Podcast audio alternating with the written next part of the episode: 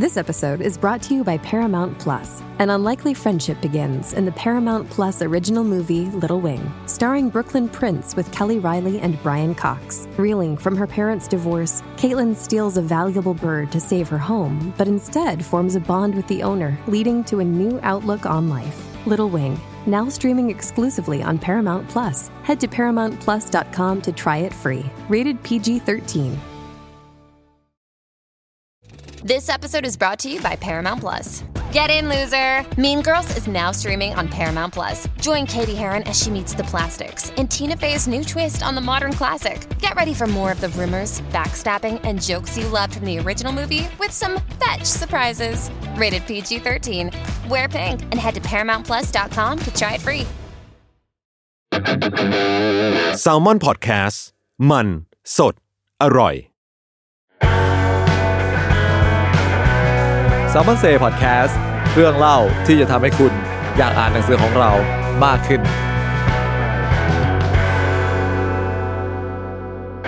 สวัสดีครับ แล้วกลับมาอยู่กับ s ซ l m o n Say Podcast ตอนพิเศษกันอีกครั้งหนึ่งนะครับ ผมอยู่กับผมมาร์จชนะชัย แล้วก็พี่เตยมศิชาเหมือนเดิมครับผมสวัสดีค่ะครับสองตอนก่อนหน้านี้เนี่ยเราค่อนข้างพูดถึงเรื่องที่ค่อนข้างซีเรียสประมาณหนึ่งเนาะทั้งเรื่องของเครื่องแบบ ทั้งเรื่องของแนวรบตะวันออกนะครับผมค่ะซึ่งก็ จะว่าไปก็ค่อนข้างจะแบบแข็งเลือดสาดหนึ่งครับความโหดๆหนึ่งใช่ครับผม อันนี้เราก็เลยจะมาพูดถึงอะไรที่มันเบาลงหน่อยคค่ะรับแต่ก็มันสำหรับถ้าเป็นสงครามมันก็ไม่มีมันอะไรก็ไม่ได้เบาเบาหหรรออกกเออใช่ครับก็เบากว่า ใช่แต่ว่าเบากว่าสองเรื่องแรกนะครับ ผม ก็คอยคองกันแป๊บหนึ่งแล้วกัน ก่อนที่จะเข้าก่อนจะเข้านะครับอันนี้น่าจะเป็น EP สุดท้ายแล้วของตอนพิเศษที่เราทำด้วยกันนะครับค่ะผมซึ่งตอนพิเศษอันเนี้ยเนี่ยเราก็ทำขึ้นมาเนื่องจากว่าเป็นเหมือนกับ เอ่อเรื่องราวที่ไม่ได้ใส่เข้าไปในหนังสือ World War II สงครามโลกในสิ่งของที่พี่เติมมศิชาทำกับแซมมอนบุกเรานะครับผมคือในตัวหนังสือเนี่ยมันก็จะเป็นเรื่องของสงครามโลกครั้งที่สองเนี่ยที่เล่าผ่านสิ่งของต่างๆนะครับ ซึ่งแน่นอนว่าพอเป็นหนังสือแล้วเนี่ยมันก็อาจจะมีบางส่วนที่อาจจะเอาไปเล่าได้ไม่หมดหรือว่าไม่ได้เกี่ยวข้องกับตัวท็อปิกนั้นโดยตรงขนาดนั้นเนาะใช่ครับเราก็เลยเอามาเล่าต่อในนี้ด้วยครับผมสำหรับใครที่สนใจหนังสือ สงครามโลกในสิ่งของ World War II นะครับผมก็สามารถสั่งซื้อได้ทางเว็บไซต์ minimal.com นะครับเราก็ยังคงมีส่วนลด 15%สำหรับคนที่ซื้อ 1 เล่มถึง 3 เล่ม แล้วก็ถ้าซื้อ 4 เล่มขึ้นไปลด 20%ครับผมก็สั่งซื้อกันได้ขายนะครับของค่ะ ครับ โอเคอ่ารอบที่ผ่านมาก็อย่างที่เกรินไปนะครับผมเราก็พูดถึงเรื่องของแบบเครื่องแบบเรื่องของแนวลบที่แบบว่าค่อนข้างจะเป็นเชิงยุทธการเรื่องของความเป็น ideology ต่างๆ ไปแล้ว ครั้งนี้เราจะมาพูดถึงอีกเรื่องหนึ่งที่ อาจจะเรียกได้ว่าเป็นหนึ่งในเครื่องมือสำคัญ อย่างหนึ่งของสงครามโลกครั้งที่สองเหมือนกัน ก็คือเครื่องมือในการ propaganda นะครับค่ะครับ ก็ในหนังสือเนี่ยมันจะมีบทหนึ่งพูดถึงประเทศประเทศหนึ่ง ซึ่งจะว่าไปแล้วเนี่ย จริง ๆเขาน่าจะไม่ควรต้องเข้าสงครามด้วยซ้ำเพราะว่าเขาประกาศตัวเป็นกลางใช่ใช่ไหมครับ แต่ก็โดนเยอรมันยึดไปแบบงงๆ ก็คือประเทศเนเธอร์แลนด์นะครับผม ซึ่งเนเธอร์แลนด์เนี่ยหลังจากที่โดนเยอรมันบุกเข้ายึดเนี่ย ก็ด้วยความที่เขาไม่ไม่ได้คิดว่าจะมีสงครามอะไร แล้วก็ตัวทหารเขาก็ไม่ได้มีจำนวนมากใช่ไหมครับ ใช่ค่ะ เขาก็หนีตัวหมายถึงว่าตัวรัฐบาล แล้วก็ หลาย ๆ ส่วนก็หนีไปอยู่ที่อังกฤษใช่ไหมครับ ใช่ เป็นตาม step ของของประเทศที่แบบโดนยึดก็จะต้องมีการตั้งรัฐบาลพลัดถิ่นขึ้นมา แล้วก็คนสำคัญอย่างเนเธอร์แลนด์ก็เป็นประเทศที่มีกษัตริย์เนาะครับคือควีนเขาแล้วก็แบบ royal family ก็คือ flee ไปอยู่อังกฤษ แล้วก็ไปตั้งรัฐบาลพลัดถิ่นตรงนั้น แล้วก็ครับมันจะมีวิธีการอย่างในเล่มเราพูดถึงการสื่อสารกับคนที่ไม่ได้อยู่ในประเทศนั้นนะคะครับอย่างเช่นว่าอะอย่างเนเธอร์แลนด์โดนยึดแต่ว่าคนในประเทศก็จะมีพวกกลุ่ม resistance เนาะในฝรั่งเศสก็อ่าครับมีอะค่ะในเบลเยียมก็มีเหมือนกันแล้วการสื่อสารของรัฐบาลพลัดถิ่นที่จะบอก ยังไงคนในประเทศทำอะไรหรือแบบ ก็คือต้องใช้วิธีการสื่อสารผ่านวิทยุ ซึ่งมันเป็นวิธีการที่แบบ ยุคนั้นก็ดีกว่าโทรทัศน์เพราะทุกบ้านไม่ได้มีโทรทัศน์เนาะแต่ทุกบ้านครับมันจะมีวิทยุ ซึ่งวิทยุเนี่ยมันแอบฟังง่ายเพราะแบบมันคือการปรับคลื่นอะว่าให้แบบมันไปเฮิรตซ์ไหนใช่ไหมครับซึ่งจริงๆแล้วแบบเออเยอรมันก็ค่อนข้างควบคุมแหละว่า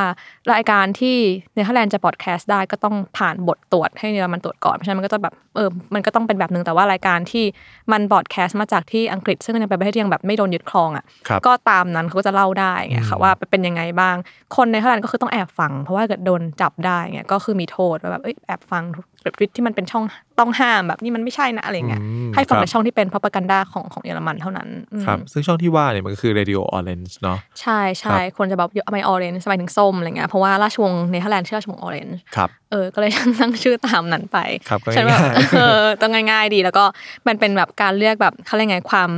เออความสุดศูนย์รวมจิตใจอะเนาะว่าแบบครับเออเออเราแบบเป็นสีส้มอะไรเงี้ยเลือดสีส้มครับคือต้องย้อนไปก่อนว่าเนเธอร์แลนด์เนี่ยเขา ปกครองด้วยระบบน่าจะเป็นอ่าประชาธิปไตยที่มีพระมหากษัตริย์ใช่เป็นใช่อ่าอาณาคมปประระเทมาณศใช่ไหมคใช่รับก็คือเป็นมีคือเงิน กษัตริย์ของเนเธอร์แลนด์ก็คืออำนาจไม่ค่อยเยอะหรอกก็มันครับค่อนข้างเป็นจะ symbolic ไปเป็น symbol ใช่แต่ว่าราชวงศ์ออเรนจ์ก็เคยอยู่คู่กับเนเธอร์แลนด์มานานครับอืมแล้วก็แบบอะก็จริงๆแล้ว Queen ตอนนั้นคือ Queen วิลเลมมิน่าเนาะก็ค่อนข้างป๊อปอะคือเป็น Queen ที่แบบได้รับความนิยมค่อนข้างสูงคือคนครับค่อนข้างค่อนข้างรักเขาเหมือนกันเพราะฉะนั้นตอนที่เปิด Radio Orange เนี่ยก็คือให้ Queen มาแบบมาพูดเทปแรกครัแบบบเออขอความร่วมมืออะไรเงี้ยก็ก็ค่อนข้างแบบเป็นรายการที่โอเคอยู่เนี่ยอืมเอ่ออาจจะแบบคือสิ่งที่เอามาพูดเนี่ยมันก็น่าสนใจว่าแบบอังกฤษเนี่ยเขาก็ ให้อิสระนะ คือเหมือนไม่ได้มาตรวจสคริปต์ว่าพูดอะไรอย่างเงี้ย เพราะว่าอังกฤษมองว่ามันดีกว่าที่จะให้คนในประเทศนั้นคุยกันเอง ดีกว่าเขามาจาก BBC แล้วแบบให้คนในเนเธอร์แลนด์ฟัง ซึ่งบางคนอาจจะฟังอังกฤษไม่รู้เรื่องอาจจะแบบอ่าภาษาไม่ได้ครับหรือแบบ ความมันไม่ป๊อปมันไม่ป๊อปแบบนั้นนะคือมันมุกมันไม่ได้อะไรเงี้ยครัค่ะบเขาก็เลยอะโอเคให้แบบให้มีแบบรายการพิเศษอย่างเงี้ยโผล่มาให้แต่ละประเทศเขามาจัดรายการของตัวเองของของเนเธอร์แลนด์คือมีใช่ไหมของเบลเยียมก็มีเขาก็ให้จัดอ๋อใช่ครับแต่ที่ก็มีเหมือนกันอะไรเงี้ยค่ะครับอย่างคนอาจจะแบบฮิตอะง่ายๆขำๆดีก็คือ หลายคนอาจจะคุ้นไอตัวแบบ V ว่าแบบ V for victory ใช่ปะอ่าครับที่เป็นแบบว่าเฮ้ย symbolic ในช่วงสงครามโลกที่สองจริงแล้วแบบมันมาจาก ไอเรดิโอนี่แหละแต่มันมาจากเรดิโอของฝั่งของฝั่งเบลเยียม ว่าเขาจัดเรดิโอแล้วเขาก็แบบขอให้คนเบลเยียมทุกคนที่แบบ resistant ต่อนาซีจนทำตัว V อะไรอย่างเงี้ยนึกออกไหมแล้วคนก็ทำตามเว้ยแล้วคือกลายเป็นว่าแบบมันก็ป๊อปเพราะมันทำง่าย คือมันคแบรับบหักไม้ขีดก็เป็นตัว V แล้วอะอ่าแบบวางจานกินข้าวก็เป็นตัว V แล้วอะไรอย่างเงี้ยเออคือมันกลายเป็นสัญลักษณ์ที่แบบทุกประเทศก็ใช้ในในในในเวลาต่อมาเป็นแบบการ resistance ต่อต่อนาซีอะค่ะอ๋อแล้วก็เชอร์ชิลก็เลยเอามาใช่ก็มาแบบมา adapt V ใช้ victoryอรี่อะไรอย่างเงี้ยอ่าเออก็เป็นสิ่งที่แบบเออก็น่ารักดีคือที่ในไทยก็มีนะไอ V ของ victory เนี่ยครับเออเขาก็ใช้กันเหมือนกันอย่างเงี้ยครับก็เรียกได้ว่าเออเป็นกิมมิคที่เขาหยิบมาจากไอตัวเรดิโอนี่แหละใช่ไหมครับใช่การ broadcast การแบบโฆษณาครับต่างๆซึ่งต้องอธิบายก่อนว่าจริงๆ Radio Orange เนี่ยมันไม่ได้เป็นตัวช่องวิทยุช่องหนึ่งเนาะอืมมันเป็นเหมือนเป็นรายการรายการหนึ่งใช่มากกว่าที่อยู่ใน BBC สถานีใช่ของอังกฤษใช่นะครับค่ะก็เป็นเวลาของเขาในการออกออกอากาศครับ อืมซึ่งจริง ๆ แล้วมันมี อะในในหนังสือเนี่ยพูดถึง Radio Orange ค่อนข้างเยอะ แต่ว่ามันมีตัววิทยุของอื่นๆด้วยใช่ไหมครับ ใช่ค่ะ นอกจากเบลเยียมไม่ได้แล้วก็มีฝรั่งเศสใช่ไหมครับ ใช่คือทุกประเทศที่แบบที่หนีไปก็จะมี ของตัวเองอืมครับ ก็เป็นคล้ายๆ เหมือนช่องทางโฟนอินแหละถ้าจะว่าไปใช่เหมือนสใช่มัยคุยนี้กันอะไรเงี้ยเออ ครับ แต่ว่า ไปฟังแบบเปิดเผยอยู่ในประเทศที่โดนจับอยู่ก็จะไม่ได้นะใช่ไหมครับอ่าใช่ก็ถ้าหนังทับแลนด์แล้วพูดถึงเนเธอร์แลนด์ไม่พูดถึงไม่ได้คือแอนแฟรงค์เนาะครับคือแอนแฟรงค์ก็เป็นตัวละครหนึ่งที่แบบเขาก็ซ่อนตัวอยู่ที่เนเธอร์แลนด์เพราะว่าบางคนก็หนีไม่ได้ใช่ไหมแบบครับโดนยึดก็ไม่ได้มีกำลังจะหนีไงแต่จริงๆต้องบอกว่าครอบครัวแอนแฟรงค์เนี่ยจริงๆแล้วเป็นคนเยอรมัน คือเป็นคนที่อยู่เยอรมันมาก่อนเป็นยิวที่อ๋อที่เกิดที่คเยรับอรมันคือแอนแฟรงค์ก็คือภาษาแม่ก็เป็นเยอรมันนั่นแหละแต่ว่าพ่อเขาก็เป็นเจ้าของกิจการเนาะออตโตแฟรงค์พอรู้ว่าเอ้ยเยอรมันแบบเริ่มไม่ค่อยโอเคแล้วว่ะเริ่มแบบเหยียดยิวเงี้ยมีแบบกฎหมายนูรัมเบิร์กมาก็พาครอบครัวหนีมาเนเธอร์แลนด์ด้วยความที่เกริ่นไปแล้วเนาะอย่างอย่างที่คุณไม้พูดว่าแบบเนเธอร์แลนด์ไม่คิดว่าตัวเองจะกลายเป็นประเทศที่โดนยึดครอง เพราะว่าเขาเป็น neutral state ครับแล้วตั้งแต่สงครามโลกที่หนึ่งเนเธอร์แลนด์ก็คือเนเธอร์แลนด์ไม่ถึงไม่เคยโดนยึดตั้งแต่ตอนนั้นแล้วก็แบบคือทุกคนคิดว่าเนเธอร์แลนด์จะปลอดภัยอืมเพราะฉะนั้นออโต้แฟรงก์ก็เลยพาครอบครัวเขาเนี่ยก็คือตัวเขาภรรยาแล้วก็ลูกสาวสองคนคือมากอตกับแอนเนาะสองคนย้ายมาครับอ่า ซึ่งแบบตอนสุดท้ายเมื่อมันมาหวยหวยออกว่าโดนยึดเนี่ยว่านาซีจะยึดเนเธอร์แลนด์ปุ๊บเนี่ย คือออตโต้แฟรงก์อะก็เขาก็ตั้งใจจะหนีแต่มันหนีไม่ได้ มันไม่ทันเขาก็เลยต้องแบบใช้วิธีการซ่อนตัวแทนก็คือเขาซ่อนตัวในอาคารสำนักงานของเขาเพราะเขาเป็นเจ้าของกิจการเนาะเขาก็แบบอ๋ออ่อะซ่อนครับคือมันเป็นการเหมือนกับว่าเอ้ยซ่อนในที่ที่คนคิดว่าเราจะไม่อยู่อะเราจะอยู่บ้านเดิมหรออะไรเงี้ยเราคงไม่อยู่แล้วมั้งอะไรเงี้ยในในที่ที่แบบอันตรายที่ที่ปลอดภัยมานั้นเขาก็สร้างเหมือนกับไปอยู่ในห้องลับ แล้วก็มีคนที่เรียกว่า helper คือเป็น helper เนี่ยก็คือลูกจ้างของออตโต้นั่นแหละที่ยังทำงานในตึกนั้น ให้คอยส่งข่าวส่งข้าวส่งน้ำอย่างเงี้ยครับซึ่งถ้าเกิดเราแบบปัจจุบันถ้าไปยังที่แบบบ้านแอนแฟรงก์ยังเก็บไว้อยู่เนอะที่อัมสเตอร์ดัมอะค่ะก็จะแบบมีแบบมีเล่าแหละว่าเขาทำอะไรในชีวิตประจำวันบ้าง แล้วก็จะมีช่วงที่เขาบอกว่าเฮ้ยเขาจะแอบฟังวิทยุที่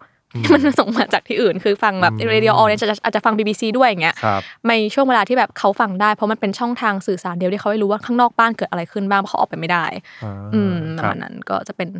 ก็มันเป็นวิธีการหนึ่งที่แบบทำให้คนในเนเธอร์แลนด์รู้ว่าโลกภายนอกเป็นควายัมงไงเคลื่อนไหวเป็นยังไงใช่ใช่ไหมครับถามเพิ่มเติมเรื่องบ้านแอนแฟรงค์นิดหนึ่งครับค่ะก็คือได้ในค่ะระหว่างที่เขา หลบอยู่ที่นั่นก็คือยัง run สำนักงานปกติ ใช่ค่ะ ก็สำนักงานยัง run ต่อโดยที่แบบให้ helper ที่เป็นลูกจ้างเขา run ต่อไป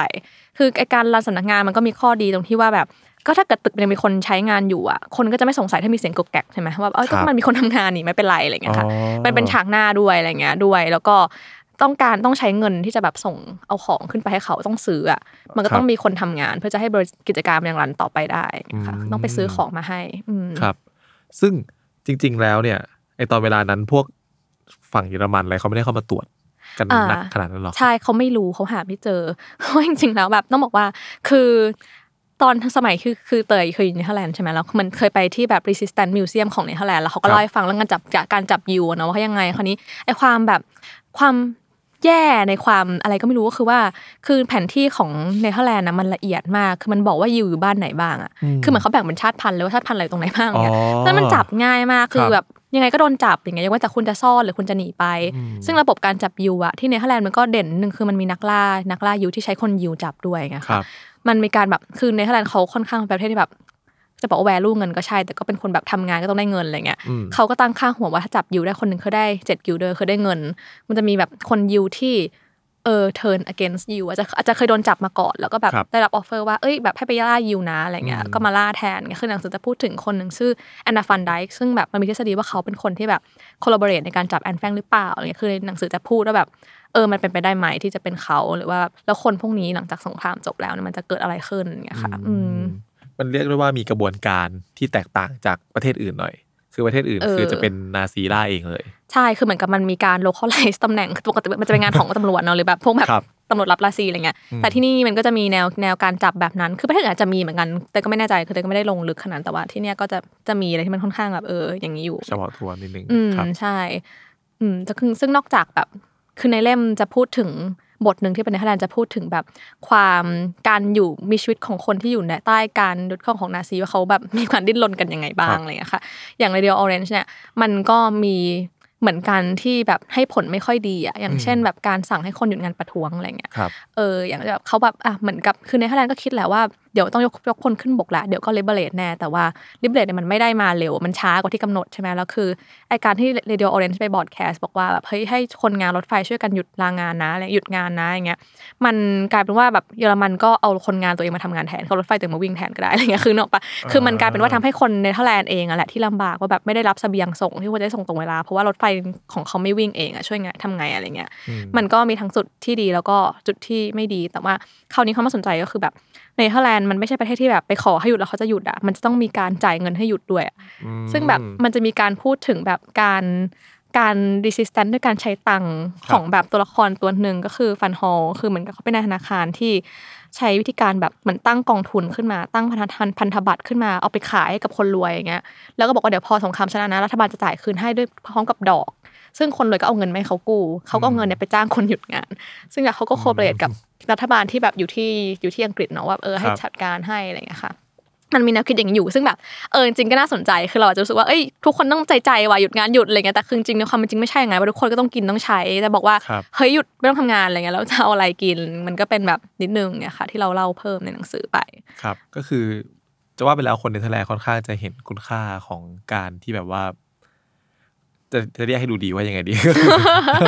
หายไม่ถึงมีอะไรว่าก็ฟรีอะก็คือเออไม่มีอะไรฟรีนะครับเออทำอะไรคนมันดัก็ชมันก็รู้ของมองมันอะมองในเชิงธุรกิจเป็นหลักอะไรอย่างเงี้ยใช่ไหมครับเออมองในเชิงของใช่คุ้มค่าความคุ้มทุนอะไรอย่างเงี้ยใช่คือตลกดีเว้ยเพราะว่าอันนี้ไม่ได้ไม่ได้เล่าในหนังสือของมันไม่ตรงเท่าไหร่คือเราพูดถึงแบบบางคนอย่างในเนเธอร์แลนด์ใช่ไหมคือคนค่อนข้างแบบบางหัวการค้าใช่ไหมครับว่า มันจะมีตัวละครตัวหนึ่งที่ตลกมากในเนเธอร์แลนด์คือเขาเขาชื่อแบบเขาชื่อ Han van Meegeren เลยคือเขาเป็น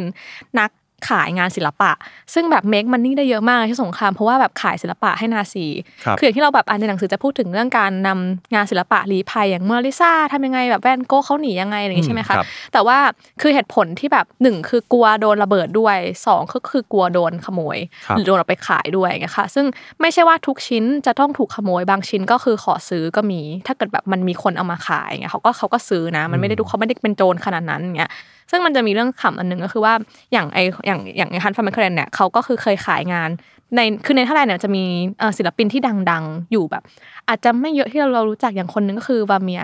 คือวาเมียเขาก็วาดภาพในช่วงแบบช่วงยุคทองยุคทองของในเท่าไหร่นะถ้าไปดูคือคนที่วาดรูปเอ่อ Girl with the Pearl Earring อะค่ะครับอ่ารูปนั่นแหละอ่าครับใช่นึอก็อเออแต่คราวนี้วาเมียเนี่ยน่าสนใจตรงที่ว่าเขาว่ามีชีวิต ยาวไม่ได้ยาวมากแต่งานเขาเนี่ยออกมาทั้งชุดแค่40ภาพอะอืมซึ่งคนบอกว่าเฮ้ยมันน้อยไปปะวะทำไมมีแค่40ภาพแล้วแบบมันมีช่วงต้นที่เขาวาดแบบหนึ่งพอช่วงปลายเสือกไปเปลี่ยนวิธีการวาด แล้วตรงกลางหรือตรงไหนอะไรเงี้ยมันเลยมีความคิดว่าภาพตรงนี้มันหายไปแล้วแบบเอ้ยมันต้องมีภาพที่ยังไม่ไม่ถูกค้นพบอีกประมาณนึงใช่ไหมอย่างเงี้ยซึ่งไอ van Meegeren เนี่ยตอนช่วงก่อนสงครามอะเขาเอาภาพพวกเนี้ยมาขายเว้ยเขาบอกว่าเนี่ยเออมีคนยิวหลายคนในอิตาลีนะโดนมุสโสลินีแบบว่าไล่ออกจากประเทศก็ต้องรีบขายภาพเพื่อแบบหาเงินอะไรเงี้ยคือใช้วิธีการแบบเนี้ยทำให้คนอะเชื่อแบบเฮ้ยก็จริงเขาก็ต้องหนีจริงเขาจะบอกชื่อได้ไงก็เป็นยิวอะไรอย่างงี้ ก็มาขายซึ่งในช่วงก่อนที่สงครามจะมาถึงเนเธอร์แลนด์อะคนเนเธอร์แลนด์ก็ซื้อใช่ไหมก็คือเฮ้ยโอ้ยนี่มันภาพที่หาไม่เจอไม่เคยเห็นมาก่อนอะไรเงี้ยค่ะ แต่ว่าพอแบบเกิดสงครามขึ้นมาแล้วกลายเป็นผู้ค้า ผู้ค้าเนี่ยต้องไปทำธุรกิจกับนาซีเพราะนาซีเนี่ยเป็น เป็นคนที่มีเงินเยอะสุดละตอนนี้ครับเขารวยสุดเงี้ยคือ หลักๆก็คือตัวเกอร์ลิงนั่นแหละในเทปแรกที่บอกว่าชอบซื้อศิลปะเออคือคือเกอร์ลิงเนี่ยก็คือแบบอยากได้ภาพของเวอร์เมียร์มากเพราะฮิตเลอร์มีแล้วกูไม่มีคือกูต้องการจะมีเท่ามึงให้ได้ คราวนี้เขาก็เลยเหมือนมาติดต่อเอ้ยมีไหมคือนายเคยซื้อแบบคือนายเคยขายภาพพวกนี้นี่หาหามาดีอะไรเงี้ยกลายเป็นว่าเออเขาก็ไปหามาจริงๆเว้ยก็คือเอามาขาย ซึ่งแบบก็บอกว่าเกอร์ลิงซื้อแพงมากคือหนึ่งแบบล้านกว่ากิลเดอร์คือเป็นล้านนะคะ ซึ่งแบบครับเขาบอกเป็นภาพที่เกอร์ลิงซื้อแพงที่สุดเท่าที่เขาเคยซื้อแล้วคือหนึ่งจุดหกถ้าจำไม่ผิดหรือหนึ่งจุดเท่าไหร่เนี่ยประมาณเนี้ยซื้อไปแพงมาก แล้วกลายเป็นว่าแบบเออคือคือคือคือนายคนนี้ก็นายฮันนี่ก็รวยใช่ไหมเพราะว่าได้เงินจากนาซีด้วยต่างๆนานาค่ะคือกลายเป็นว่าช่วงหลังสงครามก็ตลกอีกเหมือนกันว่า พอพวก collaborator ต่างๆ ก็จะต้องโดนจับเนอะว่าแบบคุณขายงานศิลปะของชาติแบบให้ให้นาซีได้ยังไง แบบทำไมคุณเอาไปขายอะไรอย่างนี้ กลายเป็นว่าเขาก็มาบอกว่าเฮ้ยภาพทั้งหมดที่เขาวาดมาของปลอมหมดเลยนะเว้ยคือที่เอามาขายเนี่ยไม่ใช่ไม่มีไหนเป็นของจริงเลย แล้วภาพที่อ้าวย้อนกลับไปตั้งแต่ก่อนที่ขายตั้งแต่ก่อนสงครามก็คือทุกอันเนี่ย make up หมดเลยคือกูวาดเอง แล้วก็เอามาขายอะไรอย่างเงี้ย อ๋อเหรยอครับเออใช่คือตลกมากแล้วกลายเป็นว่าคือตลกจริงๆคือเขาเป็นคนถ้าถ้ามองในสายตาของความยุติธรรมใช่ปะคือเป็นคนขี้โกงถูกปะครับเพราะมึงโกงอย่างงี้ก็คือมึงขายภาพปลอมนี่แต่ว่ายุคนั้นน่ะคือคนเกลียดนาซีมากจนบอกว่าเฮ้ยแกหลอกแกหลอกเกอร์ลิงเหรอเก่งว่ะอย่างเงี้ยแบบว่ากลายเป็นฮีโร่แบบเฮ้ยหลอกเงินนาซีได้อย่างเงี้ยค่ะกลายเป็นว่าจากที่เคยต้องโดนยิงเป้าเพราะว่าแบบขายภาพของสมบัติของชาติให้นาซีใช่ไหมหาเงินเห็นแก่ตัวกลายเป็นว่าแบบเฮ้ยเก่งแบบหลอกเงินได้คือ มันมีความตลกที่แบบฮีโร่ของคนดัชมันจะมีความแบบฉลาดแกมโกงเขาชอบอ่าคนโกงอะครับไม่รู้เหมือนกันทำไมคือแบบบางทีมันเป็นอย่างเงี้ยกลายเป็นว่าเออเขาก็เลยรอดคดีแต่ว่าไปโดนคดีช่อโกงซึ่งแบบจำคุกแค่ปีเดียวเงี้ยซึ่งกลายเป็นว่าอ้าวก็แบบ แล้วเขาก็คือสุขภาพไม่ดีก็คือไม่ได้จะไม่ได้ติดคุกจริงด้วยนะก็คือเสียหลังจากนั้นไปเพราะเออแบบหัวใจล้มเหลวอะไรเงี้ยอ๋อก็ครับกลายเป็น figure เทาๆในสงครามที่เราไม่ได้ใส่ในเล่มแต่ว่าก็ตลกดีที่ว่าฟังว่ามันมีความเออมันมีคนหลายคนนอกจาก resistance ที่ที่แบบ ที่พยายามจะ resist ตัวเองคือไม่เข้ากับนาซี หรือคนที่ไปแบบกลายเป็นพวก opportunist อะที่ว่า take โอกาสก็มีเหมือนกันในเนเธอร์แลนด์อืมจริงๆก็แปลกๆดีเหมือนกันนะครับผมมอ่าใช่ใช่ก็ทุกวันเนี้ยเราบอกว่างานที่แบบเรายังไม่รู้เลยว่าแบบไองานที่อีเนี่ยมันปลอมมันมีกี่ชิ้นเพราะมันตายไปแล้ว คือแบบตอนที่ คือเขาบอกบอกมาว่างานที่เป็นของเวอร์เมียร์ทั้งหมดอะเขาปลอมใช่ปะแต่ครับคือเขาก็ไม่ได้ให้รายชื่อแบบว่าตอนนั้นมีอะไรที่เขาปลอมอย่างว่าเขาเป็น art dealer ที่ขายงาน art ตลอดอะอืมคนก็มีความแบบสงสัยว่าเออมันมีภาพไหนที่จริงหรือไม่จริง แต่มันก็เล่นกับความคิดของคนเหมือนกันว่าโหพอภาพนี้มันเป็นภาพจริงใช่ไหมมูลค่าครับมันโอ้โหสูงมากแต่พอบอกว่าไม่จริงมูลค่าคือเหลือศูนย์ยูโรหรือหนึ่งยูโรอย่างเงี้ยมันกลายเป็นว่าแล้วคุณรู้ได้ไงว่าไหนคือศิลปะจริงไม่จริงหรืออันนี้มันสวยไหมล่ะอันนี้คือสวยหรืออันนี้คือไม่สวยอย่างเงี้ยมันก็เล่นกับความรู้สึกคนเหมือนกันในในในในในแง่คิดนี้นะแต่ก็นับว่ากล้ามากนะครับยุคนั้นที่ไปหลอกนาซีเอขนาดนั้นเออถ้าเกิดว่าโดนจับได้นะ คือเฮี้ยนมากเลยอะแล้วคือเขามันก็มีเรื่องเล่าว่าแบบ ตอนที่แบบตัวเกอร์ลิงรู้ว่าแบบภาพที่เขาซื้อมาแพงมากเป็นภาพปลอมเขาก็ตกใจมากแต่ตอนนั้นคือโดนพิจารณาคดีอยู่นะก็แบบอ๋อช็อกไปเลยอะไรเงี้ยซื้อปลอมอะไรเงี้ยเออครับ ก็คือแบบมันไม่ทันละในตอนนั้นใช่นะแบบโอ้โหเฮือกนิดนึงอืมคนมันก็สะใจไปใช่ก็เป็นความสะใจใช่เออค่ะทั้งๆที่จริงๆแล้วนี่มันอาชญากรรมมันเป็นอาชญากรรมใช่ใช่เออครับ ก็มันมันเหมือนได้เห็นเฉดในการรีสแตนที่หลากหลาย ทั้งรีสแตนที่แบบว่าทำเพื่ออ่าอุดมการณ์ทางการเมืองเนาะในการที่เออแบบว่าปลดแอกประเทศด้วยกับพวกรีสแตนที่แบบว่าเอ่อเอาคืนด้วยวิธีการที่หาประหลาดประโยชน์ประหให้ลาตัวเองดอะเออใช่ครับได้เงินอยู่ฟรีต่างหากอย่างเงี้ยค่ะครับเออตลกเพราะดีเพราะอย่างแบบในหนังสือเห็นคุณเตยก็เล่าถึงฟันเฮา ใช่ไหมครับ ที่ว่าใช่จริง ๆ ก็ไอ้วิธีการเอาตังค์ของเขาเนี่ยก็ไปหลอกเอาเงินมาจากธนาคารแห่งชาติดัตช์ใช่เอาเหมือนกันใช่ใช่เป็นการหลอกธนาคารเหมือนกันทำให้ธนาคารน่ะก็กระอักกระอ่วนใจว่าเราจะฮีโร่คนนี้ได้ไหมไปโกงเงินธนาคารแห่งชาติมาอย่างนี้ครับอืมคือแบบว่าก็ไม่ไม่แน่ใจว่าจะจัดวางกับคนนี้อยู่ในสถานะเอไหนอดีเหมือนกันเทาๆอะไรอืมครับ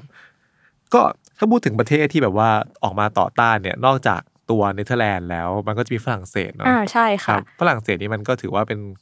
ความล้มเหลวในเชิงการทหารเหมือนกันที่อืมปล่อยให้อ่านาซีเข้าบุกยึดในเวลารวดเร็วมาก น่าจะวันใช่เดียวหรือสองวันใช่ไหมโอ้คคือรับปารีส s เ r นเดอร์ s เ r นเดอร์เร็วมากคือเปิดเมืองเลยอะว่างั้นเถอะครับคือทำให้เชอร์ชิลที่แบบเป็น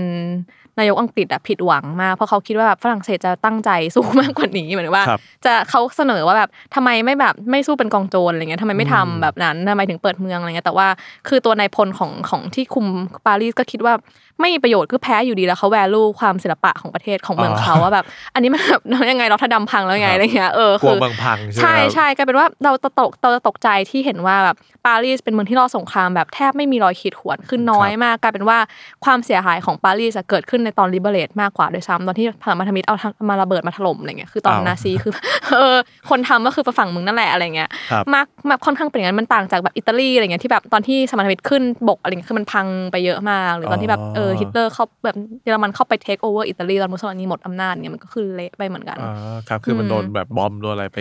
มากมายแล้วใช่ใช่ไปไหมมาคกรับมายแต่ในบทของฝรั่งเศสก็จะมีพูดถึงเรื่อง resistance ผ่านแบบเรื่องวายอะไรเงี้ยค่ะครับหรือว่าแบบเรื่องลิปสติกของแฟชั่นของสาวฝรั่งเศสอะไรเงี้ยนี่ก็อันนี้ไม่สปอยไปอะลองอ่านดูก็จะไม่ไม่บอกเดี๋ยวเดี๋ยวเดี๋ยวไม่อ่าน ครับ ก็คือค่อนข้างพูดถึงฝรั่งเศสเยอะในในในเล่มใช่ไหมครับใช่ถึงใช่ถึงแม้ว่าจะเป็นจะประเทศมีที่ไม่ได้มีบทบาทเท่าไหร่ในสงคราม อ่าใช่เพราะว่ายอมอาจจะยอมแพ้เร็วเราจะเห็นแบบบทบาทเป็น ตกอยู่ที่เยอรมัน หรือว่ารัสเซีย หรือว่าทางแบบอังกฤษอะไรเงี้ยมากกว่าเนาะในการรบหรือว่าแบบจะเป็นทางแบบอเมริกาไปเลยไงเรื่องฝรั่งเศสก็จะ low-key กว่า ครับอืมแล้วนอกจากเรื่องลิปสติกกับเรื่องไวน์แล้วในฝรั่งเศสเนี่ยมันมีเหตุการณ์ไหนที่น่าสนใจในสงครามอีกไหมครับ เราชอบอันหนึ่งมากสุดก็คือตอนที่ฮิตเลอร์ไปเยี่ยมปารีส ครับ เออ คืออันเนี้ยเกิดขึ้นเมื่อแบบเมื่อ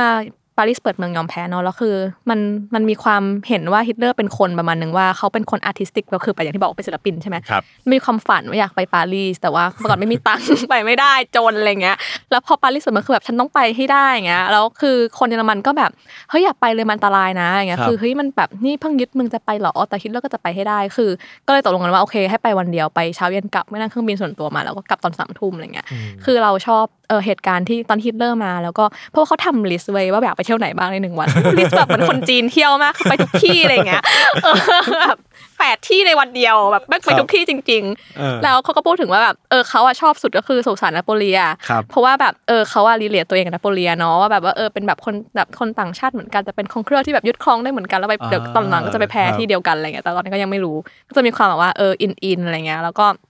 มันมีฉากตอนที่ฮิตเลอร์ เออไปเยี่ยมเหมือนองค์โอเปราของฝรั่งเศสเป็นโรงโอเปร่าค่ะแล้วครับคือเขาก็แบบมีคนมาพาชมเนาะแล้วฮิตเลอร์ก็เหมือนกับพูดได้ตรงมากแบบรู้แปลนน่ะเหมือนศึกษาแปลนมาก่อนว่าแบบรู้ว่าห้องนี้หายไปไหนอะไรเงี้ยครับอ้าวห้องนี้ไม่มีแล้วเหรออะไรเงี้ยแล้วคือคนก็ตกใจว่าเฮ้ยรู้ได้ไงว่าไม่เคยมีห้องคือเขาเหมือนแบบมี inner ในการแบบของเรื่องนี้จริงๆเขาสนใจอะเขาแบบเออศึกษามาแล้วเขาก็แบบภูมิใจที่ได้มาเห็นไงคือมันเป็นด้านแบบด้านที่แบบเออเป็นเป็นฮิตเลอร์แบบ เป็น nerdy เออเออแบบเนิร์ดอะไรเงี้ยเออเออนิดนึงคือตอนที่เขากลับใช่ไหมคือตอนที่เขามาเขาก็มากับสเปียร์ที่เป็นเอ่อสถาปนิกของฮิตเลอร์ที่แบบเราจะดังๆหน่อยเงี้ยซึ่งตอนกลับเขาก็บอกว่าแบบเขาก็บอกสเปียร์ว่าแบบโหยแบบมันเป็นความฝันของผมเลยนะเนี่ยที่แบบจะได้รับอนุญาตให้มาเห็นปารีสคือผมฝันผมเป็นจริงแล้วว่ะอะไรเงี้ยไม่ความแบบเนี้ยคือเราค่อนข้างชอบเหมือนกันที่ได้เห็นมุมแบบนี้ของแบบของตัวฮิตเลอร์ครับอืมมันก็จะมีมุมแบบที่ค่อนข้างเป็นเนิร์ดของเขาอยู่มีประมาณความแบบหนึ่งเนิร์ดใช่ครับใช่เพราะว่าถ้าใครแบบย้อนไป จะเห็นว่าฮิตเลอร์ที่เขาเป็นนักเรียนศิลปะมาก่อนนะอ่า เคยมีลูกเพจที่แบบว่าเขาคุยเราคุยเรื่องฮิตเลอร์ใช่ไหมแล้วเขาบอกว่าถ้าผมย้อนเวลาไปได้นะ ผมมันจะไปแบบ ผมที่ผมจะทำนะคือผมอาจจะไปซื้องานของฮิตเลอร์เลย แล้วก็แบบจะทำ marketing ให้เขาด้วยให้เขาเป็นศิลปินอะไรเงี้ยเออครับคือความฝันแรกเริ่มของเขาเนี่ยมันคืออยากจะเป็นศิลปินเลยใช่ไหใช่มครับคือเขาอะก็ ตอนที่พ่อเขาเสียเขาก็ได้มรดกมาประมาณนึงเขาก็มรเขาก็คือย้ายไปอยู่เวียนนาแล้วแบบพยายามใช้ชีวิตในการเป็นศิลปินอะเนาะว่าแบบวาดโปสการ์ดขายขายภาพ ซึ่งมันก็ไม่ค่อยได้ตังค์อะคือเขาก็เรียกว่าเป็นคนล้มเหลวก็ได้แบบเป็นศิลปินที่ล้มเหลวแล้วก็แบบต้องไปทำงานแบบแรงงานแทนเพื่อหาเงินมาซื้อมามาจ่ายห้องเช่าอะไรเงี้ยคครัรับบแต่ว่าก็นั่นแหละเป็นเป็นช่วงก่อนที่เขาจะไปเข้าร่วมสงครามโลกครั้งที่หนึ่งแล้วก็กลับมาก็เป็นไปทำทางไปแบบเบียนเบียนเข็มไปทำงานการเมืองแทนไม่ได้มาวาดรูปแล้วอะไรเงี้ยอืมอืมครับ ก็เรียกได้ว่าศิลปะเนี่ยเป็นจุดตัดในชีวิตของฮิตเลอร์เออน่าจะเป็นแบบเป็นจุดหนึ่งเลยเออครับแล้วเขาไปฝรั่งเศสเขาไม่อยากจะได้ภาพแบบสำคัญสำคัญๆกลับไปอยู่ในคอลเลคชันตัวเองครับหรือว่ามันมันแบบโดนอันนั้นเอาไปหมดละอ๋อคือเหมือนกับเขามีแนวคิดว่าแบบ คือเขาก็มี list นั่นแหละเขามีแนวคิดว่าเขาจะเก็บสิ่งที่ดีกว่าให้เยอรมันนะเขาจะคัดเลือกที่ดีกว่าแล้วจะสร้างเยอรมันให้มันให้มันสวยกว่าปารีสอะไรเงี้ยเออว่าแบบเออโอเคฉันจะเก็บไว้เธอให้เหมือนเดิมเลยฉันจะชนะเธอด้วยความเหนือกว่าของฉันฉันจะไม่ทำลายเธอด้วยอาวุธฉันจะทำลายเธอด้วยแบบความ higher ของฉันอะไรเงี้ยครับแต่ว่ามันก็เป็นเรื่องแบบเออค่อนข้างแบบ ตลกดีที่แบบตอนที่ฮิตเลอร์กำลังจะเสียปารีสไป เขาเป็นคนสั่งให้ทำลายปารีสทิ้งทั้งที่ที่เขารักขนาดนั้นอะไรเงี้ยอ่าแต่ว่าเขาก็บอกว่าแบบเออแบบถ้าเกิดสมรรถจะได้ปารีสคืนไปก็ได้คืนแต่ซากอะต้องทำลายทิ้ง แต่ว่าก็เป็นความโชคดีอีกไม่รู้ว่าทำบุญด้วยอะไรคือปารีสแบบตอนเอ่อนายพลเยอรมันที่เป็นคนคุมปารีสอะค่ะคือเขาไม่ได้ทำตามคำสั่ง แต่ว่า เขาเอาไปทำอย่างอื่นแทน คือเขาก็แบบเออไปเก็บเอกสารเผาทิ้งอะไรเงี้ยไม่ได้ทำตามคำสั่ง ซึ่งตอนเนี้ยก็เป็นแบบ controversy อยู่หน้าแบบเอ้ยนายพลคนนี้เป็นคนที่เซฟปารีสหรือเปล่าที่ไม่ครับทำลาย แต่ว่าบางคนก็บอกว่าเฮ้ยมันทำไม่ได้อยู่แล้วปะวะเพราะว่าแบบปารีสอะมันไม่ได้อยู่ในมันไม่ได้อยู่ในจุดที่แบบเครื่องบินทิ้งระเบิดจะมาทิ้งอะเพราะมันไม่ได้อยู่ใน route การบินอะครับเพราะฉะนั้นถ้าเขาจะทำลายปารีสจริงๆเขาต้องไปทำลายทีละตึกเขาต้องไปนั่ง bomb แล้วมีเวลาหรออะไรเงี้ย สถานที่จะทำลายแบบนั้นไปทำลายเอกสารดีกว่าไหมแบบเรื่องแบบโฮโลคอสอะไรเงี้ยไปทำอะไรที่มันมีประโยชน์กว่าไหมหรือว่าเอาไปขนคนหรือขนอาวุธหนีดีกว่าอย่างเงี้ยมันก็เลยกลายเป็นว่ามันเป็นความโชคดีของปารีสที่แบบตอนยึดก็ไม่โดนลอย ตอนจะปล่อยก็คือค่อนข้างสวยอะครับแล้วในขณะเดียวกันเนี่ยขบวนการต่อต้านของที่ฝรั่งเศสเองในยปารีสเองเนี่ยจริงจังไหมครับ หรือว่าก็ไม่ได้ว่าแบบว่าเป็นอืมก็จริงจังจริงจังก็ครับค่อนข้างค่อนข้างจริงจังเหมือนกัน แล้วก็คือ มันในหนังสือมันจะมีพูดถึงเรื่องของการการส่งไวน์ใช่ไหมที่แบบว่าครับเออคือเหมือนกับว่าเมื่อเยอรมันมาคุมตลาดไวน์ในฝรั่งเศสเพราะฝรั่งเศสเนี่ยก็มีสินค้าส่งออกดังคือการใช้ไวน์อะค่ะแบบขายไวน์เพื่อหาเงินอะไรเงี้ยคราวนี้ก็มันจะมีพูดถึงแบบการที่แบบคนที่ขายไวน์อะเหมือนแอบส่งข้อมูลให้เพราะบางทีเวลานาซีเขาออเดอร์ไวน์ไปไหนอะก็คือเขาก็เป็นแนวรบแนวรบแนวรบที่เขาจะไปสู้นั่นแหละอ่าเหมือนกับครับเอาไวน์ไปฉลองชนะล่วงหน้าคือออเดอร์ก่อนเลยชนะแน่นอนอย่างเงี้ยอะไรเงี้ยแล้วก็เป็นว่าอ่ามันก็มีอ่ามี route การส่งจากฟาร์มจากไร่ไวน์ใช่ไหมครับมาถึงแบบอ่าพวกที่มันส่งส่งพวกทหารที่เป็น resistance ต่างๆค่ะอืมแล้วก็ส่งไปบอกที่อังกฤษว่าเนี่ยเดี๋ยวจะต้องตรงนี้แน่ๆเลยเพราะว่าสั่งไวน์ไปเยอะมากผิดปกติอะไรเงี้ยค่ะอืมหรือแบบสั่งเวลาสั่งไวน์ให้แบบบรรจุในแบบกล่องที่มันจะกันแดดได้เยอะเนี่ยก็ต้องรบในที่ร้อนแน่เลยที่ร้อนอะไรเงี้ยประเทศไหนที่มันร้อนวะอะไรประมาณนี้ แต่ว่าคือฝรั่งเศสอะเราต้องรู้ว่ามันไม่ได้ยึดทั้งประเทศเนาะคือมันครับจะมีส่วนที่โดนยึดกับส่วนที่ไม่โดนยึดอะค่ะครับคราวนี้มันก็จะแบบ คือมันอะไรทำให้แบบเออคล้ายๆกับการติดต่อสื่อสารในฝรั่งเศสอะมันดีกว่าเนเธอร์แลนด์ว่าแบบมันยังมีส่วนที่แบบเป็น mainland ฝรั่งเศสที่ยังแบบยังเป็นฟรีแบบ free zone อยู่ครับเพราะอย่างจะบอกว่าอย่างอย่างอย่างตัวโมนาลิซาอย่างเงี้ยที่เขาเอาหนีอะเขาก็หนีไปตรงจุดพวกนี้แหละคืออะไรที่นาซียังไปไม่ถึงก็คือหนีหนีหนีหนีตาม route อย่างเงี้ยค่ะยังไม่ได้แบบมีการ evacuate ย้ายไปครับอืมเพราะจริงๆแล้วมันก็มี way นะในการที่แบบเราจะเก็บสมบัติพวกเนี้ยบางประเทศก็ส่งไปเก็บที่สวิตเซอร์แลนด์ก็มีครับเพราะมันเป็นประเทศเป็นกลางอะแบบเออเขาก็มั่นใจว่าสวิตเซอร์แลนด์สวิตเซอร์แลนด์น่าจะแบบโดน น่าจะไม่โดนยึดนะน่าจะไม่โดนเตะต้อง บางที่ก็ส่งไปเก็บที่นั่นอ๋ออมครับอืมว้าวแต่มันจะมีอีกประเทศหนึ่งครับที่แบบว่าคุณเตยน่าจะไม่ได้พูดถึงในตัวหนังสือเลยคืออิตาลี ใช่ก็คือจริงอิตาลีก็ ตั้งใจอยากให้มีบทเหมือนกัน แต่คราวนี้รู้สึกว่าหาข้อมูลค่อนข้างยากค่ะแล้วคือตัวเองไม่ได้ไม่ได้แบบเคยไปอยู่อิตาลีด้วย มันก็เลยไม่ได้มีแบบซอสว่าแบบมันมีตรงไหนบ้างแต่เท่าที่ครับหา มันเพราะว่าด้วยความที่ข้อมูลมันน้อยเกินไปที่จะเป็นหนึ่งบทอะค่ะก็เลยครับแบบไม่สามารถที่จะแบบเอาไว้ตรงนั้นได้ครับเพราะจะว่าไปจริง ๆ แล้วอิตาลีเองก็มีบทบาทในสงครามประมาณหนึ่งใช่เพราะว่า เหมือนก่อนหน้านี้ที่ก่อนจะก่อนจะเข้ามาอ่านกันเนี่ยคุณเตยก็เล่าให้ฟังว่าตัว มุสโสลินีที่จริงเนี่ยเป็นไอดอลของตัวฮิตเลอร์ใช่ใช่คือเอาจริงก็อย่างกับบทโรงเบียร์ที่แบบว่าฮิตเลอร์พยายามจะแบบ take take แบบ take over เบอร์ลินอะไรเงี้ยก็ครับมันมันเป็นแรงบันดาลใจมาจากตอนที่มุสโสลินีเขา march เข้ากรุงโรมแบบยึดกรุงโรมอะไรเงี้ยเขาก็ครับคิดว่าแบบอยากจะทำอย่างนั้น แล้วก็เหมือนฮิตเลอร์เนี่ยเขาเขียนในหนังสือการต่อสู้ของข้าพเจ้าเนาะว่าแบบเยอรมันเนี่ยน่าเสียดายที่ขาดคนแบบมุสโสลินีคือทำไมไม่มีคนแบบนี้อะไรเงี้ยมันจะมีคนแบบนี้ที่ยุลุกขึ้นมาแบบทำให้ประเทศมันเรียบร้อยอย่างเงี้ย คือเขาก็เลยคิดว่าเขาจะทำตามแบบนั้น คือเป็นไอดอลของฮิตเลอร์ว่างั้นเถอะ ถึงแม้ครับว่าจะไม่ดังเท่า เราจะรู้สึกว่ามุสโสลินีคือดังแรกๆ แล้วก็แบบบืดไปเลย แล้วก็แบบตายเลยอะไรเงี้ยอ่าใช่เออใช่ใช่ไหมเราไม่ครับค่อยเห็นบทบาทเขาอะไร แต่ว่าน่าสนใจเหมือนกัน คือตอนที่จะเขียนเรื่องคิดเรื่องของอิตาลีอะค่ะ เพราะว่าชอบตรงตอนที่มุสโสลินีเขาพูดเรื่องพาสต้าอืมเพราะว่าจริงๆเรารู้สึกว่าคนอิตาลีแบบจริงจังเรื่องการกินเนาะ แบบว่าครับชอบแบบซื้อกินเยอะๆแบบครอบครัวตุ้มๆอะไรเงี้ยครับแล้วมันมีแคมเปญอันหนึงของมุสโสลินีที่บอกว่าแบบเขาแบบพยายามแบบไม่ให้คนกินพาสต้าเหมือนแบบ บอกว่าแบบคือ พาสต้าเนี่ยกินแล้วแบบอ้วนกินแล้วขี้เกียจอะไรเงี้ยแบบเพราะคุณกินพาสต้าเยอะสิคนเลยอ้วนอะไรเงี้ยแต่ว่าคือจริงๆแล้วอะหลักการของมันคือมุสโสลินีเนี่ยไม่ต้องการให้เรานำเข้าแป้งที่จะผลิตพาสต้าจากต่างประเทศ เพราะว่าอิตาลีเนี่ยมันไม่ได้ผลิตแป้งได้พอที่จะแบบทำพาสต้าให้คนทั้งประเทศกินนะคะ ถ้ากินน้อยลงเราไปกินอย่างอื่นไปกินข้าวที่มันปลูกได้มากกว่าเงี้ยเราก็ไม่ต้องนำเข้า พอไม่ต้องนำเข้าเนี่ยเราก็สามารถรักษาดุลการค้าได้ คือเขามองแบบนั้น แต่ว่าครับคราวนี้แคมเปญที่สื่อสารออกมาเนี่ยมันไปผูกโยกโยกโยงกับความเป็นแบบ เออแบบอุดมคติโรมันเลยเงี้ยว่าแบบคนโรมันสมัยก่อนเขาแบบ six pack ดีทำไมอ้วนอิตาลีอ้วนอะไรเงี้ยเดี๋ยวนี้กลายเป็นคนที่เกลียดเครื่องช้านะอะไรเงี้ยคือมันครับทำให้คนอิตาลีไม่พอใจคือมันเป็นมันเป็นแคมเปญที่ไม่ success นะเพราะอิตาลีเขาแบบมันก็จะกินอะทำไมอะไรเงี้ยคือมันไม่ work แต่ว่าแบบว่ามุสโสลินีก็มีแนวคิดที่คล้ายๆฮิตเลอร์ในเชิงที่ว่า เหมือน value ความเป็นโรมอะค่ะว่าครับกรุงโรมเนี่ยมันก็เป็นประเทศที่แบบโหแต่ก่อนเคยเป็นจักรวรรดิโรมันยิ่งใหญ่มาก่อนอะไรเงี้ยแล้วก็จะกลับ bring back the Rome อะไรเงี้ยคือกลับไปในยุคนั้นครับซึ่งแบบมันจะสื่อสารผ่านแบบสถาปัตยกรรมบางอย่างในยุคมุสโสลินีที่แบบพยายามที่จะเอารูปปั้นแบบโรมันที่เป็นแบบรูปปั้นเห็นซิกแพคอะไรเงี้ยสวยๆหรือเป็นเอ่อหินอ่อนที่เป็นสีขาวที่เขาคิดว่ามันเป็นคือเขามีความคิดว่ามันต้องเป็นอย่างไงคือนี่คือโรมันในความคิดของเขาอย่างเงี้ยครับกลับมาหรือว่าแบบการ value แบบคุณค่าของความเป็นคนอิตาลีแล้วก็บอกว่าอิตาลีเป็นชาติแห่งแบบทุกอย่างเลยนะชาติแห่งวิทยาศาสตร์ชาติแห่งแบบว่าดาราศาสตร์ชาติแห่งแบบศิลปินเนี่ยเพราะทุกอย่างมันรูทมาจากความเป็นโรมันหมดเลยอย่างเงี้ยครับซึ่งก็แบบเออแบบบางทีเราพูดถึงแบบความเป็นมุสโสลินีเราจะต้องแบบคิดถึงแบบความเป็นหินอ่อนกันแบบการสร้างเมืองของเขาที่เขาต้องการจะ craft โรมให้กับแบบเป็นแบบเต็มไปด้วยหินอ่อนต่างอืมๆเป็นบทที่เออก็เสียดายที่ตัดไปเหมือนกันครับ อืมสุดท้ายก็ไม่สำเร็จใช่ไหมครับตัวมุสโสลินีก็ไม่สำเร็จก็แบบครับอ่าก็โดน โดนล้มไปโดนฆ่าไปเนาะแต่เพิ่งทราบว่าหลังจากที่มุสโสลินีโดนล้มนี้เป็นฮิตเลอร์เหรอครับที่มาแบบว่า take overใช่ใช่มีช่วงหนึ่งแปลกเหมือนกันที่แบบเข้ามาคุม เข้ามาคุมอิตาลีอะครับแล้วมันก็จะเป็นช่วงที่เอ่ออันนี้ไม่ได้อยู่ในหนังสือเนาะพูดถึงเรื่องของแบบ เอ่อวาติกัน เพราะวาติกันน่ะอยู่ในอยู่ในกรุงโรมเนาะแต่ว่าแบบมันเป็นรัฐอิสระใช่ไหมครับมันจะพูดถึงเรื่องของแบบว่าเราจะเกิดอะไรอะไรขึ้นเมื่อแบบเมื่ออิตาลีเมื่อแบบเออนาซีมา take over ตรงนี้ไปอะไรอย่างเงี้ยค่ะ แล้วแบบวาติกันวาติกันวางตัวยังไง เพราะว่าตอนนั้นก็กลายเป็นว่า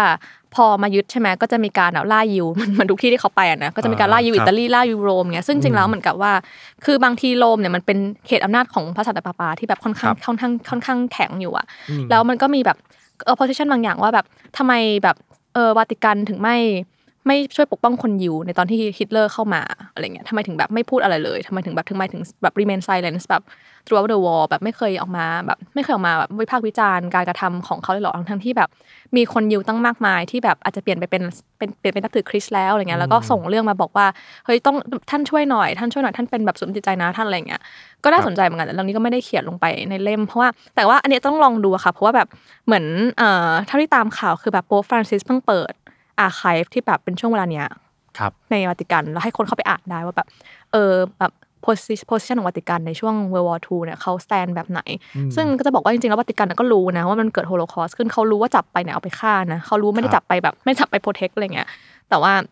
ที่เขาไม่พูด เพราะว่าเขาแบบมีความหมาย ความเป็นกลางของวาติกันว่าแบบเดี๋ยวจะไม่เป็นกลางหรือเปล่า หรือว่าอะไรเงี้ยคืออันนี้ก็เป็นอีกจุดหนึ่งที่น่าสนใจ จริง ๆ เรื่องของวาติกันเนี่ยอาจจะกลายเป็นหนังสือเล่มได้เลย เราว่าใช่ไหมันคบต้องมีคนเขียนออกมาแล้วว่าเราจะลองซื้อมาอ่านดูว่าเป็นยังไงครับอืมเพราะว่าแบบเอ่อบทบาทของตัวองค์กรทางศาสนาในช่วงสงครามโลกเนี่ยก็เป็นสิ่งที่คนน่าจะแทบไม่ค่อยพูดถึงกันเท่าไหร่ เออใช่ไหมคบเราอาจจะแบบงงเว้ยว่าแบบเออแล้วทำไมเขาไม่พูดเนาะอะไรเงี้ยอืมเออครับไม่ค่อยมีเรื่องตรงนี้เท่าไหร่ครับ เราจะไปเห็นในหนังแทนที่แบบว่า เอาไป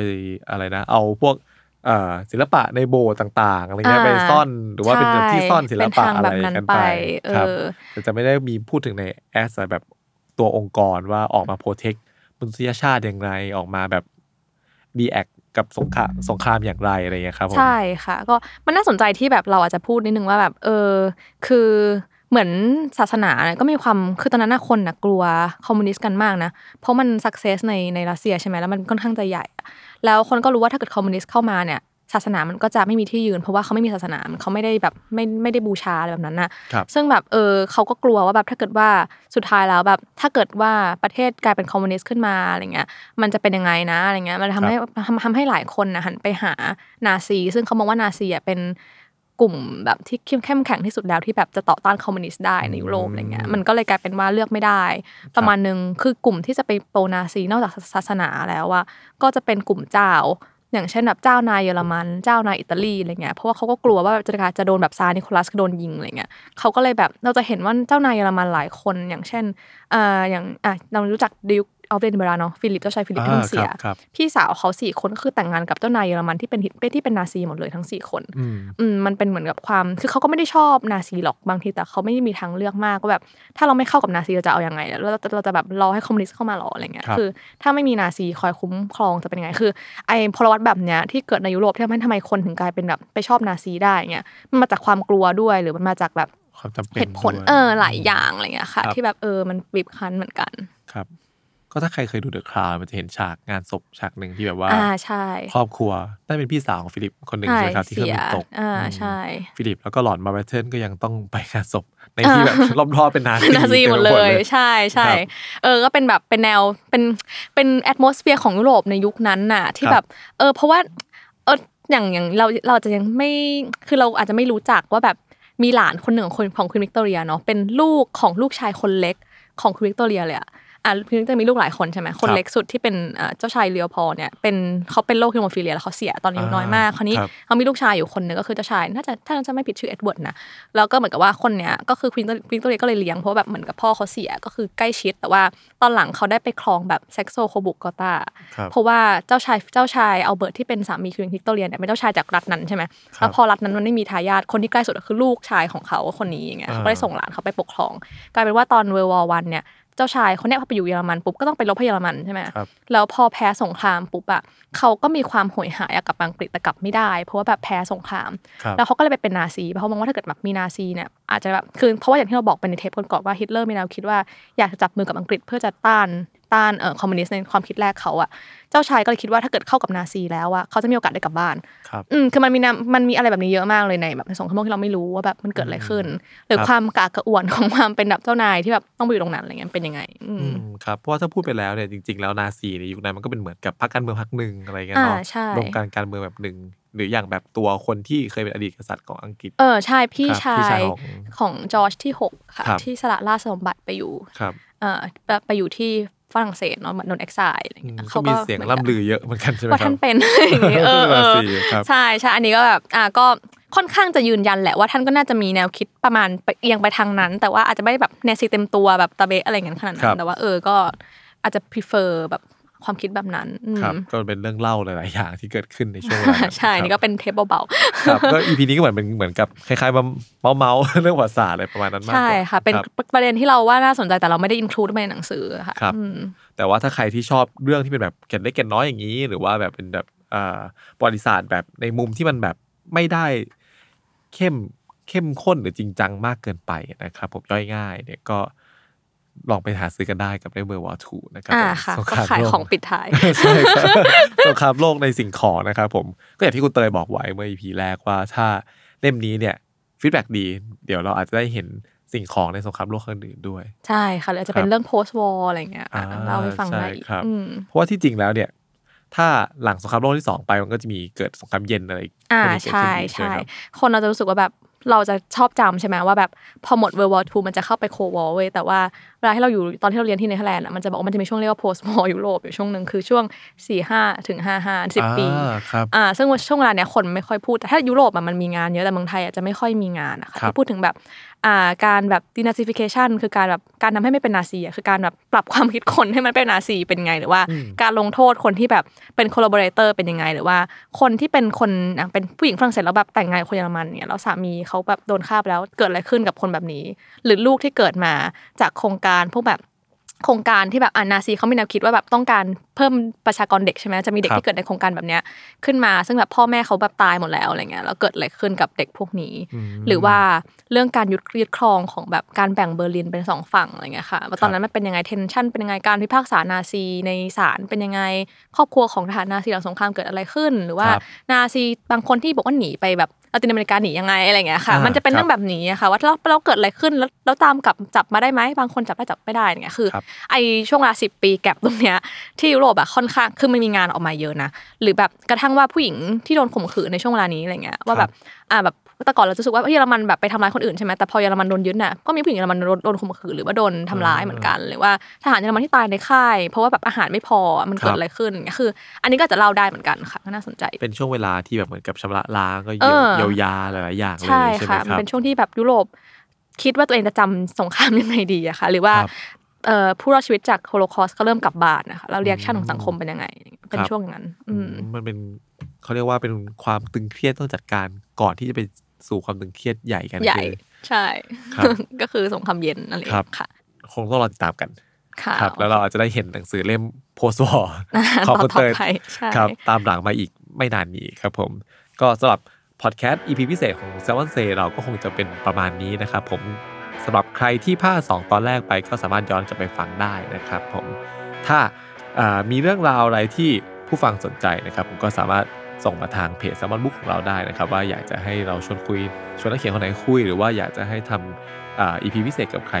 เพิ่มเติมอีกบ้างครับก็สามารถบอกกันมาได้นะครับสำหรับวันนี้ก็ต้องขอบคุณคุณเตยมากๆครับผมที่อยู่กับเรามาตลอดขบคุณสาเหมนตอนค่ะค่ะครับผมแล้วหวังว่าจะได้ร่วมงานกันใหม่ครับผมได้เร็วๆยินดีนี้ค่ะครับผมขอบคุณมากครับค่ะอ่าสวัสดีครับ สวัสดีค่ะ